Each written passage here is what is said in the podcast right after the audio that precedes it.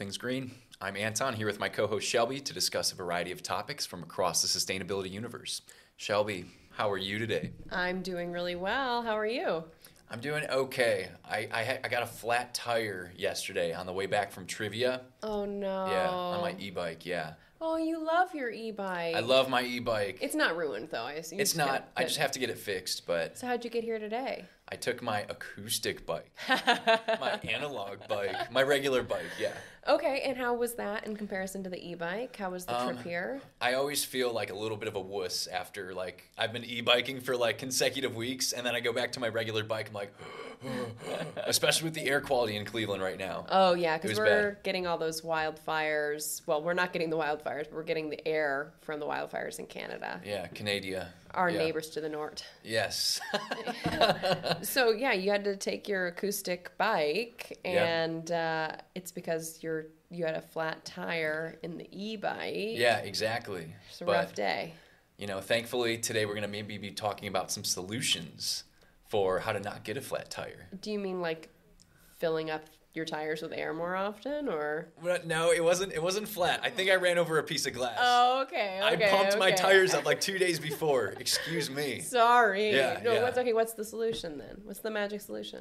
Well, we're going to be talking a little bit about science and tech today, and so I brought um, I've brought to the table airless tires.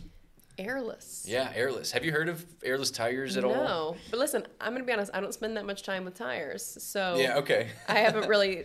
I guess it, it didn't even occur to me to innovate there. It just seemed like they were kind of doing the job, but maybe that's because I don't have a bike, and so I don't have to deal with filling up my tires. Only time I fill up my tires is when it gets really cold out and that pressure goes down. But yeah, Right. what's an airless tire? So, an airless tire, uh, Akron, Be- Akron Beacon Journal reports, and now for those who don't know about Akron, Akron is like the rubber capital of the world, right?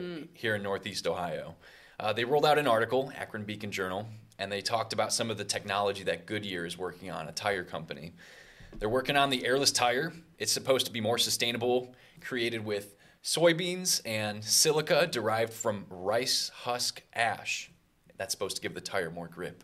Okay. Uh, it's supposed to be also it's supposed to use those materials that are not really oil and gas, but more natural materials.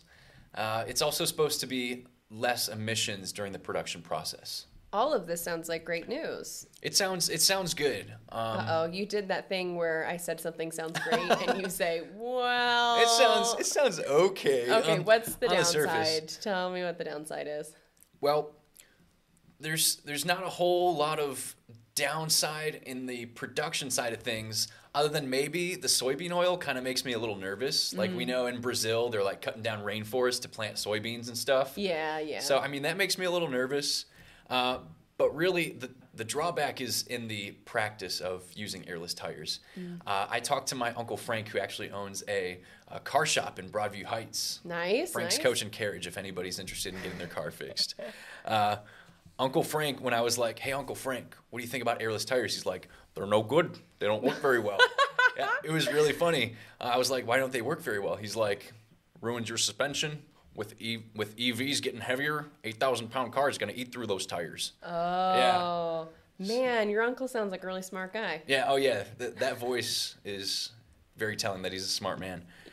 Uh, but if somebody couldn't understand what I was saying with the Uncle Frank voice, the uh, tires, the airless tires, they put a lot more wear on suspension for cars. So Why maybe is- why is that? Like, what's happening with the tires? it's kind of like a double-edged sword. There's less bounce when you don't have air in the tire, so that means more energy can go forward on the road, but you're not.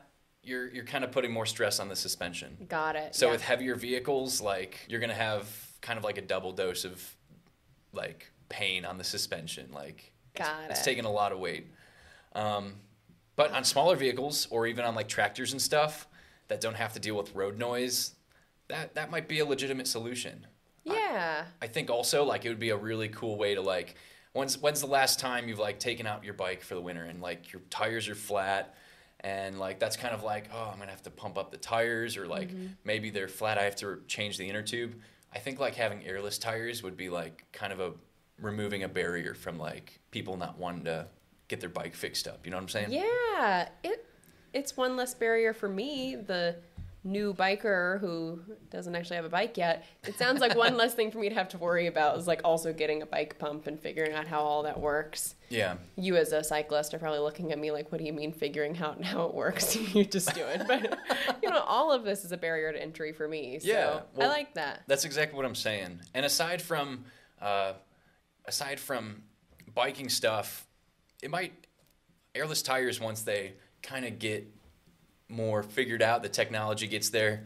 Uh, we're also looking at a lot less like stoppages on the roads with like flat tires. We're looking at less use of air compressors and stuff. So there's also going to be like additional savings um, of emissions that way. So Okay, this sounds good. So, you know, no good deed goes unpunished. We're trying to make electric vehicles Yeah. happen and they're really heavy and so now it like gets in the way of the innovation in the tires, but we got a lot of smart people working on things like this. So just cuz that's where it is now doesn't mean that's what it'll be in the future. Yeah, who knows? In a few years, we might be using airless tires on our cars. Uh, I would personally really love to see airless tires on my bike. Yeah. that's something that gets me excited. Um, so I never have to do the the flat tire thing again. You know, walking it to a bus and then getting home that way. Well, you should ask your uncle uncle how he feels about doing airless tires just on a bike and see if he thinks they're they're good. Maybe they're good. I don't know. Well, you talked a lot about air. Yeah. Uh, can I shift us into a different airspace? Airspace, yes. Yeah. Well, you talked about airless tires. Yeah. And you also talked about driving, or not driving, cycling Riding, here. Um, and how you had to deal with inhaling all the particulate matter because we're having these wildfires. Um, so I kind of wanted to talk about air quality, if that sounds good. Yeah, let's talk about air quality. Absolutely. So, air pollution is a huge problem. We know this. Um, it was a problem way before we started seeing the direct impact of the wildfires. That's making things a lot worse. But Cleveland, where we live, has pretty terrible air quality, really not our strong suit. Um, and the air quality when you look up where it is in the city where the poorest air quality is it's exactly where you would expect it's in the historically black and low income neighborhoods Right. because we've zoned those places to be close to uh, Industry and exactly stuff like that. So all the neighborhoods that you might expect basically that kind of like central the east side of proper cleveland um, although also kind of on the near west side. So i'm trying not to be too specific for any non-cleveland listeners. So there are even some up and coming neighborhoods that are really you know cool and expensive uh, that still deal with this just because of where they are geographically. Uh, and it's not good. We don't want to have too much particulate matter in our air. It's not healthy for us. Um, on days where we have really poor air quality someone like you or me might be able to go outside and not even notice it even if long term it's not good for us. But Yeah. people who have more vulnerability, the people who are older or already have some kind of respiratory uh, dysfunction, it can be really difficult to go outside and breathe that air. Yeah. So, what do we do about that? Ultimately, we need to monitor it because the more we can build up an evidence base, the more we can also build up arguments to help push for cleaner air. Sound right? Yeah, I, I think that's really important in dialoguing with our elected officials and stuff. Yeah, you talked a while ago about the Smell My City app. Do you want to remind us about that Yeah, quickly? Yeah, so the Smell My City app, that's like a free app you download on your phone. And it asks you like three questions. It's like, what are you smelling? And you're like, rotten eggs, if it's like something sulfury, or like uh, nail polish, if it smells like nail polish. Mm-hmm. Uh, and that data is then crowdsourced into Carnegie Mellon's database. Yeah. So I wanted to talk about a new kind of technology that reminded me a lot of the collaborative effort from something like Smell My City. So Yeah. this technology is out of MIT and it's called Flatburn. And it is a pretty affordable portable air quality monitor. Okay. So it can either be 3D printed if you have access to a 3D printer. You don't have to own a 3D printer. A lot of libraries will have this in their maker spaces. Um, but even if you don't have access to that, they can also ship you the parts uh, that are relatively affordable compared to going out and buying your own air quality monitor. And they'll give you instructions on how to put it together. Because purchasing an air quality monitor can be like at the low end, maybe $40 up to hundreds of dollars. Um, so this is supposed to be more affordable uh, for the everyday person to have access to monitoring their air quality. It's also solar powered, so it's able to. Oh, that's cool. Yeah, be green in that way too. Wow. Wow. and so it's a really cool idea, similar to Smell My City in that it's trying to crowdsource options for people to collect data about air quality and also have affordable ways to track that data. But there are a couple of cons here too. The big one being that A, it's not very well distributed right now, and B, that it doesn't feel super targeted for you and me. It feels a little more targeted for someone with a higher sort of data fluency. Uh, maybe I should only speak for myself. It it looked too complicated for me. It's not. It's not really accessible information to just any regular Joe off the street. Exactly. Smell My City is just an app. Uh, if you have a smartphone, you can input the data, and you don't really have to know anything about coding or what the data you're inputting should look like or be formatted. Whereas Flatburn, at least right now, is not out on the market in a way that it's been made super easy to understand and access. Yeah. So you could do the process of 3D printing it or acquiring the parts and putting it together. Uh, but unless you know how to kind of parse through data, you can go to their website and see what I'm talking about. You mm-hmm. need to go into things like GitHub to yeah. be able to download education materials. And it looked a little challenging. That said, I'm excited about the fact that it's out there, and hopefully, as more people are able to use it, it ends up. Uh, coming more to market for the average person so more of us are able to understand our own air quality in in the spaces that we live in yeah 100% like those cheaper air monitors like the ones that you're talking about it's really cool because it's accessible from maybe like a price standpoint uh, something like the purple air monitor, which is like a really expensive one but more accessible, like you're paying hundreds of dollars more than you would for, you know, the what is it, the Flatburn? Flatburn, yeah. Flatburn, yeah. And then, just out of curiosity, you just mentioned the purple air monitor. Do you know anyone who's using that, or maybe the better question is, if people are using that, what do they do once they see data that say, okay, the air's not good today? Yeah, so that's like a really high quality air monitor. They cost like 230 bucks or something before tax, getting one brand new from their website. Mm-hmm. Um, and uh, what they do with it is they really just put it on the side of their house. Uh, I have a friend in Ashtabula, Julie, who is currently using her purple air monitor. And uh, that's that's a really easy way to just get really reliable results and take it right to your council person or town, township trustee or something like that. Yeah, I'm glad you mentioned that last part about sort of what do you do with it once you've collected the data because yeah. when I was researching this technology, I was getting excited that it exists. And then I thought to myself, well, what would I do if I found out that the air wasn't good around me? Because if it's indoor air quality, there are some things that you can do. Maybe mm-hmm. that's an issue with mold or you know, asbestos, whatever. There could be issues with things yeah. in your home that an air quality professional could come out and address. But if it's on the side of your house and it's just telling you day in and day out, air quality is not good here, what am I supposed to do with that? Yeah.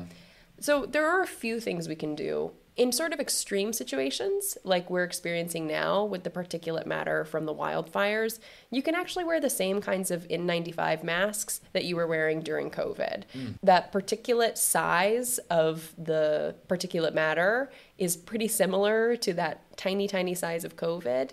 Uh, and so those masks work really well for that. So if you are particularly vulnerable or you just don't want to deal with getting it in your lungs, that's an option. But it doesn't feel like a good option for our day to day sort of non emergency option. So I love what you said, which is just thank you.